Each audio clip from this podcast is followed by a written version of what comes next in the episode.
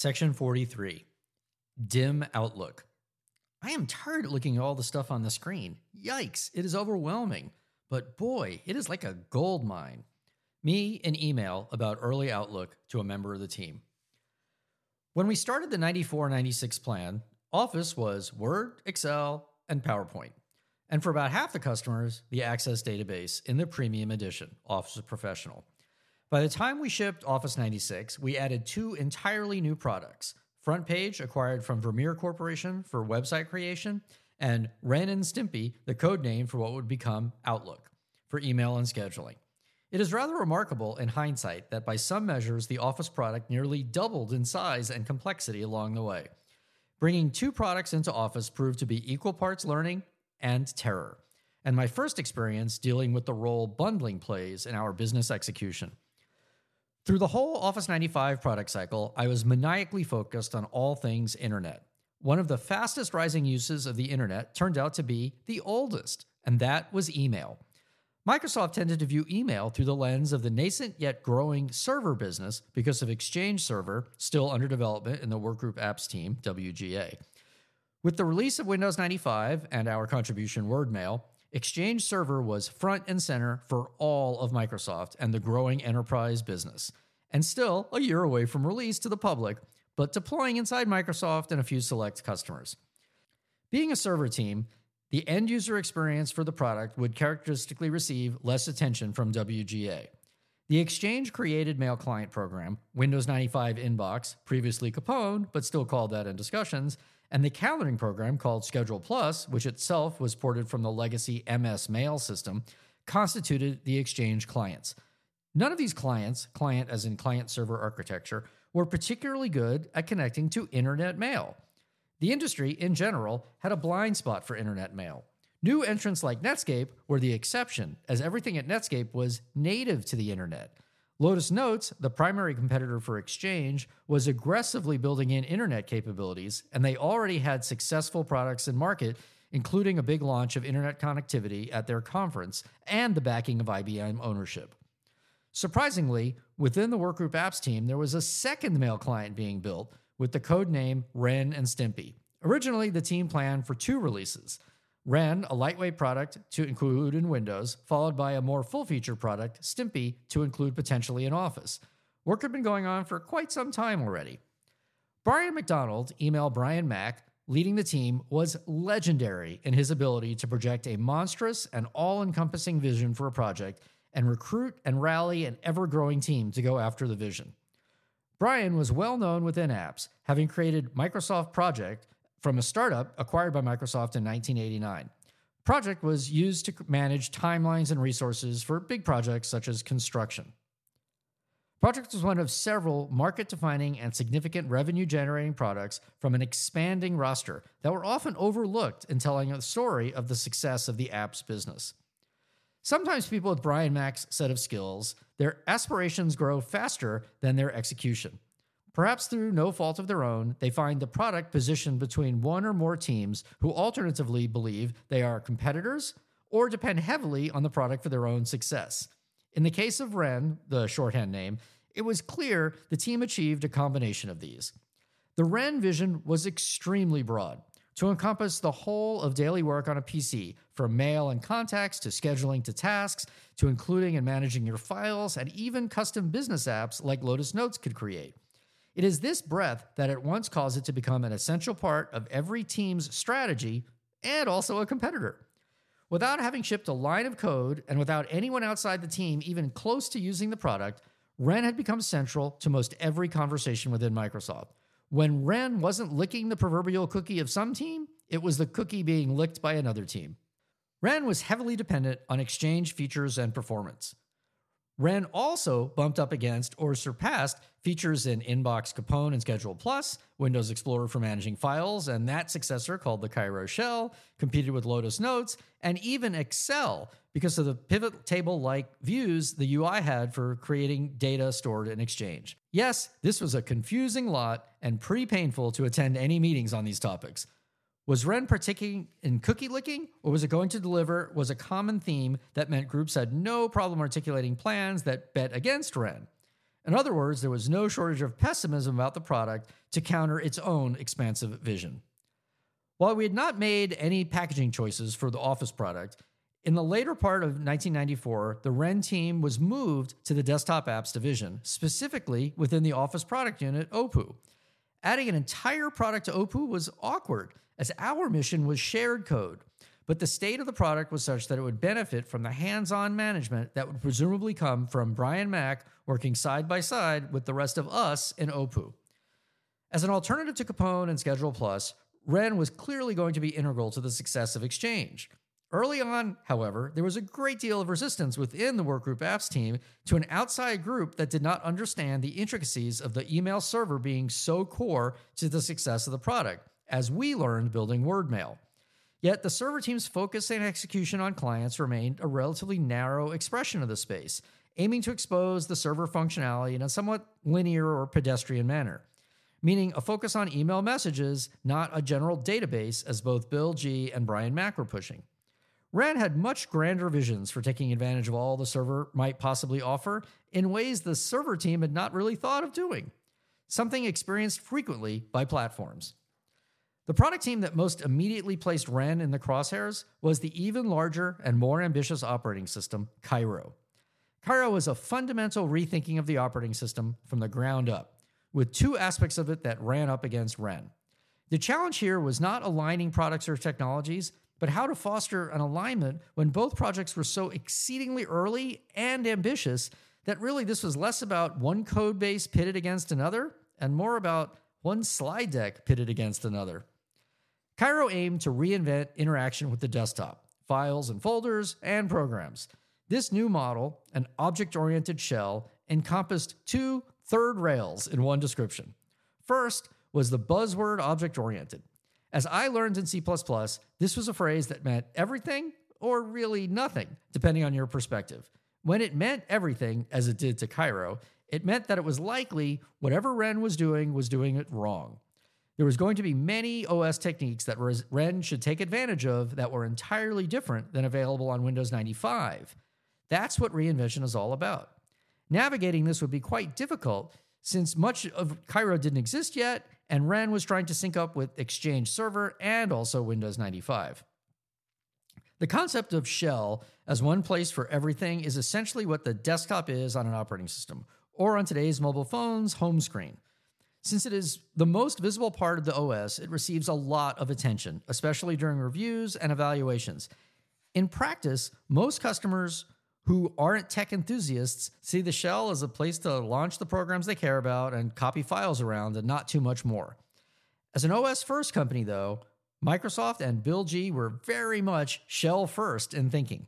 This meant that Ren's self described mission to be a shell was important and thus would bump up against the actual operating system. Every team aimed to be a shell.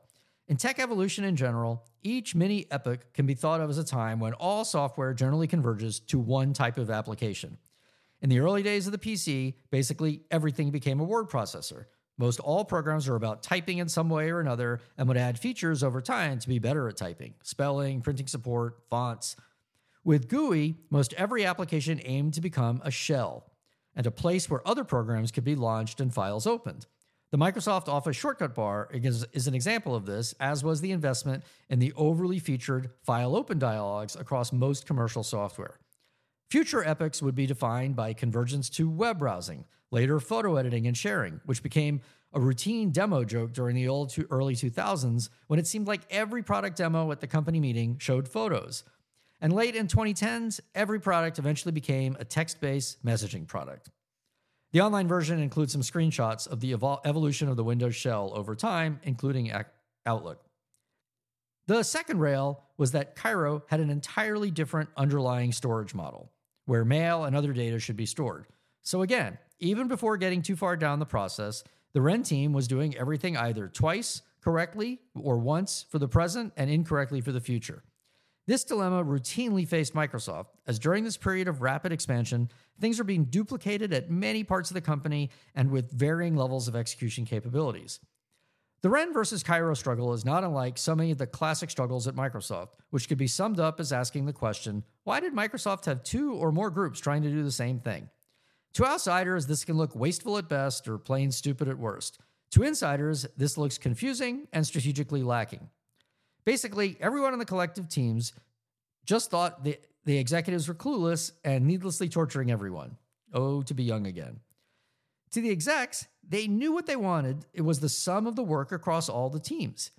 They might have wanted the user interface skills of the apps teams and the server programming skills of the server division, but had no way of doing that easily. The naive view was just to create a team with all those skills and let them go at it. That was what almost everyone in product teams argued for. But to execs, that created a ton of organization friction, not the least of which was even deciding where to put that team. Frankly, there's enough experience to know that even if you created a whole new team with all the valued skills and perspectives, wherever the team lands was going to be the high order bit of the team and determine its fate. Something I came to appreciate as I gained experience was that organizations are not a substitute for strategy. In fact, the organization ultimately defines what the strategy will be. Capone, sitting in the exchange team, guaranteed a minimalist mail client that expressed the viewpoint of the server, as an example. Years later, I would often approach strategy questions being debated through the lens of potential reorgs by asking rhetorically, Tell me the outcome you want, and I can craft an org. Knowing that was exactly the decision execs didn't want to make. Usually, the answer to that was something along the lines of, The teams will work out the optimal solution. To which I would reply seriously, not rhetorically, Tell me who will manage the team and will know the decisions they will make. Even though that was right, I could be frustrating. With such a grand vision and sandwiched between two groups, Ren had an even bigger challenge, and that was just executing. There was simply too much to do. Chris Peters, master of shipping, was asked to manage the Ren team and help find a way to get it to ship with the Office 96 product release. In the best of circumstances, this would have been a crazy challenge. To our team, already had too much to do, and the urgency Chris P was asked to inject into the team was not welcome. Rather, the Ren team continued to expand its scope, further raising the eyebrows of both WGA and Cairo. Once Ren was moved to Office, it was going to ship. That instantly became the high order bit. In Office, we shipped, and strategy and vision were scoped to shipping, not ever expanding. That was going to frustrate some, including the Ren team, but putting the team in OPU determined the next steps. As part of moving Ren to Office, part of the Cairo team also moved to Office. That was really Bill G hoping those magical Cairo features would just ship sooner or at all. While I'm sure some people believe that could happen, I was certain that moving the team to Office made the actual outcome abundantly clear. Moving the responsibility for developing Ren to desktop apps made sense as it could compete with Smart Suite on the desktop, leaving Exchange to compete with the server and Notes. Still, this was controversial since the strength of Notes was that it combined both a server and a desktop client in one integrated product. In a sense, it was taking a contrarian view of competing. Having a distinct client and server communicating over a well defined API, rather than having an integrated client and server placing code where it made the most sense. Or it could be viewed as relying on the strength of the Office desktop versus Smart Suite. Would the email client pull in a new set of productivity tools for Lotus and IBM? Or would the leaders in productivity tools be able to pull through a new entry to mail servers with Exchange? Chris Peters and I developed a get focused management approach that was both straightforward and uh, rather gutsy. Since I would be on the front lines in daily, weekly cross group meetings, to downplay the expanding visions, we developed a series of questions that we would have at the ready every time the Ren team looked to be slipping out of get done mode and back into vision mode. We called these the Get Serious 7. 1. Is it 100% compatible with Capone? 2. Is it 100% compatible with Schedule Plus? 3. Is it 100% compatible with the Chicago Explorer? 4. What is the working set memory usage when using it to read mail, when using it to browse files not logged into mail? When is it going to be used by all of Office, all of desktop apps? What are the code complete, zero bug release dates, and beta dates? Is everyone running and testing Ren on Chicago? Does it browse the FAT format for files? Does it browse the Cairo OFS file system? There was nothing magical about these questions, as they encompassed the Chris P and DAD methodology and also represented the claims the Ren team was making about the product across the company. In that sense, this is rather straightforward. The details not make much sense today since many of these features never made it. But the idea was to constrain the vision talk and emphasize the execution talk. A second action, and a really gutsy one, was to add a person to the mix. Chris Peters asked Jody Green, email Jody G, the longtime Word engineering leader, also cafeteria table mate of mine from years ago, and a fantastic project leader to take on a role as the development manager for Ren. The thing was, there already was a development manager, and the org was not going to change. Jody was looking for something she could take on part time where she could use her expertise without the overhead of line management. So, in a sense, this was a perfect match. Jody convinced herself, along with support from all the OPU managers across dev, test, and PM, to sign up to be the adult supervision or a spy, depending on your perspective. The truth was, she was going to be an asset to the team if they could just realize it. Jody and I often talked about the challenges, the lack of specifications, the churning of ideas in code, and general absence of discipline. The team was in a situation that we saw all too often in both version 1 products and projects that did not feel the hunger to get to market but were seeking perfection. The enemy of the good is the perfect. As a version 1 product, Ren had all had its share of trying to use all the latest tools and techniques. Ren was the first big application to be object oriented and to use C and even started from my old MFC libraries. There was nothing inherently wrong with that. In fact, I was super proud and excited, albeit a bit nervous. But when you're already long on vision and short on execution, these become evidence points and worse, part of the blame game in the hallways. It is worth noting that the Ren team was made up of many people who had shipped a lot of products, but something about the vision and leadership had caused an expanding appetite for vision. The plan was starting to work. And after a few months, things really started to solidify. While Jody deserves a huge amount of credit for putting herself in the middle of the team as an influencer, she drove a more refined team culture and helped bring them into the desktop apps fold. As one might expect, projects that churn and change a lot also begin to fatigue the team, or at least create some frustration or friction. One engineering leader in that camp was Don Gagne, email Don GA, new to Microsoft, but with 20 years of experience at startups, shipping software, growing companies, and more. He joined with significant experience in the email space and had risen quickly to become the go to leader of the team. With Jody from the outside and leaders like Don from Rising from Within, Ren began to look more and more like it could be part of Office 96. The depth of features in Ren was kind of mind blowing. Early in the product cycle, after using the product for a brief time, I sent Andrew Kwatinetz, the user interface leader for OPU, a note bemoaning my exhaustion in using the product because it had so much stuff on the screen. Well, that sounds like an insult. I also said it was a gold mine. I wondered, though, how customers would react when the vast majority of them were not yet using email, and almost none had email in their corporations. Email growth was, however, exponential and with Exchange driving that, there was an enormous opportunity for Microsoft. The online version includes my email note to Andrew. Ren not only had a very feature rich email capability, such as the new inbox that showed the first few lines of email messages, and incredibly rich scheduling capabilities, including delegate access, numerous views for day, week, month, work week, time zones, and more, but a host of other modules, including a rudimentary task management, little yellow sticky notes, browsing files in Windows, and even a kind of journal that kept track chronologically of all the work going on in Office. Beyond that, the user interface, for lack of a better word, was object oriented. Every one of those features could create custom views of items that worked like Excel pivot tables or display items in a calendar. For example, tasks viewed in a calendar. Or even drag and drop to create email messages, such as dragging a task to a mail message to mail a task to someone.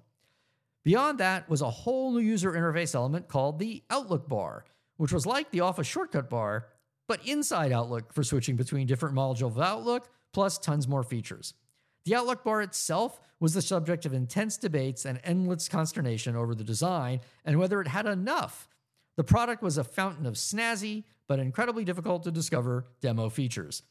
The online version includes a video demo of the Outlook bar, as well as screenshots of the Outlook journal and advanced features such as searching for messages and a host of other screenshots. While all of this was going on, the big competitive issue for desktop apps and Microsoft in general remained Lotus Smart Suite. The resurgence of Lotus Notes, arising from IBM's aggressive acquisition of Lotus in late 1995, put a spotlight on the enterprise threats facing Microsoft. Competing with Lotus Notes became much more of an issue for Office. IBM's enormous Salesforce selling notes for workgroup and email with SmartSuite on the desktop would be formidable and scary. Ren was christened Outlook after an elaborate and expensive search for a product name. The marketing team defined Outlook to be in a new category Desktop Information Management, or DIM. This somewhat puzzling choice was the source of endless puns that uh, from groups that did still bet against Outlook ever finishing. In moments of frustration, the Exchange team loved to remind me of dim Outlook. The online version includes a screenshot of Outlook with all of its beauty shown. It's really exhausting. I was worried. Shipping is difficult in the best of times. We were behind in Office 96. With an original ship date of early 1996, it was becoming clear that even making 1997 was a challenge. Blaming Outlook would be easy, but incredibly unfair. Across Office, we had too much work to do. The question was not, however, if we would finish, but simply how late would we be. Still, I was not immune from worrying Outlook would be the long pole, as we would say, with respect to shipping. Outlook was the first of several newly created products used to not grow new businesses, revenue streams, but bundled with Office or given away for free, depending on perspective, to sustain the existing business. Jim Barksdale, the CEO of Netscape, was famous for his comment there are two ways to make money in business bundling and unbundling. Microsoft and Steve B in particular were squarely on the side of bundling new capabilities into our existing efforts to sustain them and deliver more to customers. Much like the strategy versus org question, the bundling question is one that had easy answers when I was young in career, and over time, the answer became more subtle and nuanced. At this moment, I was decidedly against bundling, but entirely for operational reasons. I was just worried Outlook would slow us down while dramatically increasing memory requirements. Additionally, without Exchange Server, Outlook was all but useless. It would not be until later that rudimentary support for even the basic internet mail protocols would get added. But many of the core demo features of the product required Exchange, which was exactly the point, strategically speaking. The other naive perspective I had was that if we wanted to grow the business, then clearly selling a new product for real dollar price was better than just giving it away for free. Given that Outlook wasn't useful for most customers, or so I thought, how could a free product grow our business? Our old friend exponential growth is important here because the growth in mail was so explosive that the idea of email not applying to customers would be dated and plain wrong less than a year after shipping. What I truly failed to grok, however, was the role of having an incredibly simple and efficient message for an expanding army of salespeople. The cost of adding a new effort to sell Outlook was enormously high and didn't scale around the world like I might think it would as an engineer in Redmond. Having a simple message, Office, everywhere, is something that scales. The couple of SKUs that were there just to fill the basic price points and offer negotiating leverage for sales, but the message everywhere was Office Pro. Guess what sold? Office Pro. Lesson learned. This lesson would really hit home to me just a bit later when I visited the newly opened Microsoft Vietnam subsidiary. The general manager met me at the hotel and we took a scooter to the office. It was a single open space in the capital city. When we entered, the whole office was lined up to greet me all three people and the general manager. After introducing ourselves by name, he smiled when I asked who worked on which parts of the business. I was expecting abstract assignments like public center, enterprise, small business, education, and so on. Instead, he proudly, pointed left to right Windows, Office, and our administrative assistant. Back in those days, a GM could add a person to the subsidiary for each $1 million in sales. Owing to the recent success of the business, the administrative assistant was recently added. I wish I could say that lesson would cause me to love bundles. The choices became more difficult as, over time as the pressure for incremental revenue increased in the face of slowing sales to new customers.